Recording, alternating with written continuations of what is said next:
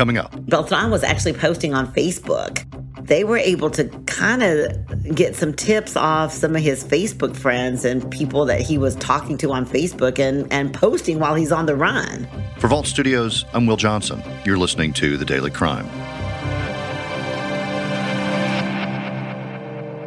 It's one of the most popular entertainment districts in Dallas. On the night of October 4th, Marisela Botello came here to Deep Ellum to hang out.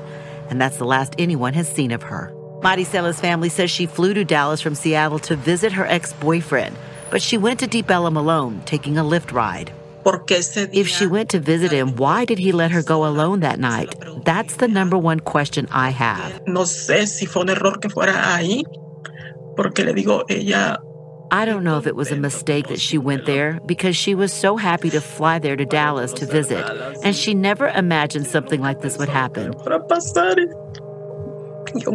If someone knows something, please tell us or let her go. I beg of you. I'm joined by Rebecca Lopez at WFAA in Dallas, Texas. Rebecca, tell us what we know about Marisela Botello and then this trip she took to Texas in October of last year.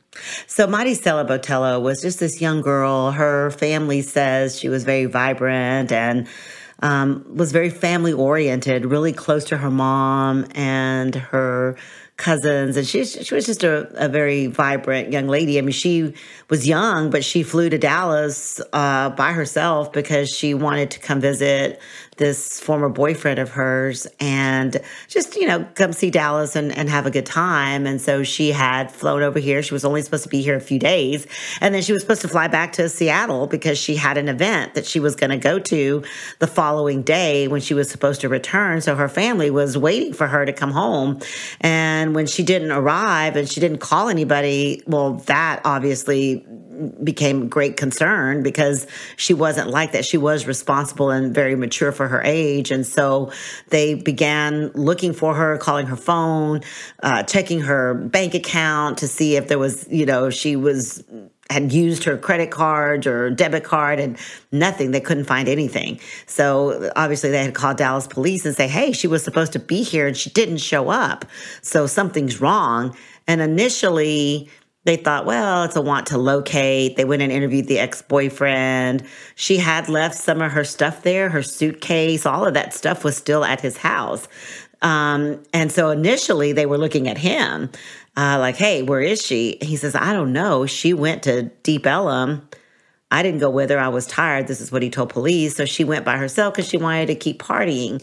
And she went on her own, went to a nightclub down there uh, and ended up meeting the wrong people when she was there. The there's video that shows her leaving a particular nightclub uh, later on with a man who was later identified as Charles Beltran, who had a violent record, and he disappeared as well um, at the same time. So police were like, they knew that something was up when they couldn't find him or her. Every day that Marisela Botello is missing is more excruciating for her mother. It's been a month, too much time is passing, and I'm afraid something has happened to her. Marisela's mother is begging anyone who knows where Beltran is to please come forward. If they could find it in their heart to tell where he is, I wouldn't want them to be suffering the pain I'm going through. It's very difficult not knowing anything. Marisela's mom says she calls her daughter's phone constantly, hoping she answers. She also says that there has been no activity on her credit or debit cards. This hurts so much. I can't stop thinking about her and ask God to protect her and that nothing bad has happened to her. I pray every day for any news about her. So they have video outside the nightclub. What else do they learn about where she went that night? What happens next? Well, they know now that uh, she had left that bar and went with Beltran back to where he was living in Mesquite, which is on the outskirts of Dallas. It's a good 35 minutes, maybe even 40 minutes from where uh, Deep Ellum is, which is this kind of fun entertainment district where younger people hang out. So they they left. They went to Beltran, and there were two other women with them um, that lived with Beltran as well. So there were all four of them were at this house, and police eventually were able to get a search warrant for Beltran's home where he was living, and they found carpet that had been cleaned, but when they pulled the carpet up, they found blood stains and they had that DNA and those stains sent off to get um,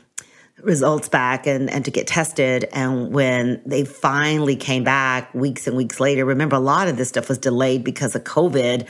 So it took a long time to get some of the DNA samples back. But when they did, it came back to Marisela Botello. And that's when they finally called Charles Beltran a suspect and said, We are looking for him. But they couldn't find him. They couldn't find him or the women who also disappeared. Uh, they left their jobs and they couldn't be found either. They all left. Eventually, they found his car in New York. And how it got there and all those details, that part I'm not sure. DPD didn't release that part. But then they searched his car. They found hair in the trunk of that vehicle, and that hair came back also to Marisela. Human remains were discovered in a wooded area of Wilmer, and investigators now tell us it is Marisela Botello Valadez. She was last seen one night in Deep Ellum more than five months ago. So remains are eventually found and linked to Marisela Botello. How did that all come about? Yeah, so they had pinged some phones and they know that at least two of the suspects had been near this area of Wilmer, Texas, which um, there's like some industrial areas out there. There's also a lot of wooded areas. And so they started searching and looking, and eventually um, they found the body of Marisela Botello and they were able to identify her body.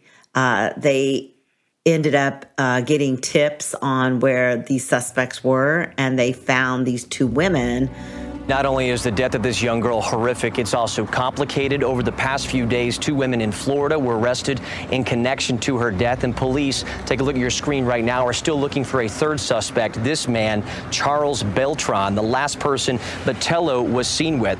Beltran ended up in Utah and they got a tip that he was there. So all three of them have now been arrested and charged. And then this guy on the run, crisscrossing the country, New York, Arizona, clearly aware that investigators were on his trail.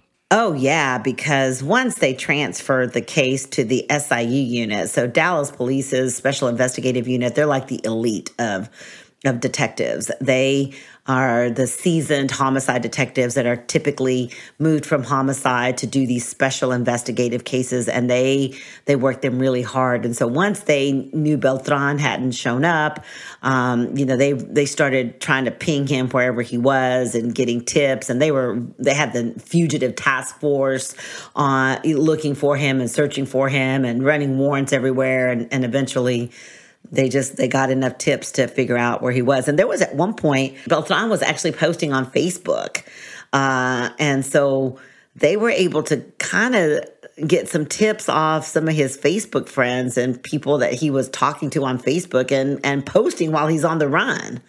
So all of that all the best investigative tools were used to eventually catch up with him so, three suspects behind bars now facing serious charges. Yes, they are. They're facing capital murder charges because it's considered a kidnapping and a murder, and that that can be the death penalty here in Texas if convicted.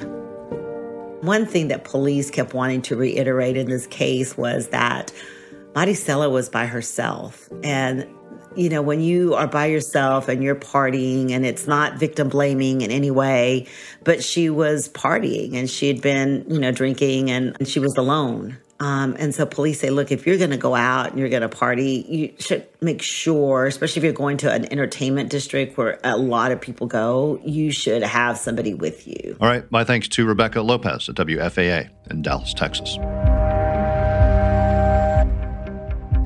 Thanks for listening to the Daily Crime. We're here every weekday, Monday through Friday. Be sure to subscribe to the show and give us a great review if you like what you hear. And if you'd like to learn more about the show and Vault Studios, check out our Facebook group, Inside the Crime Vault.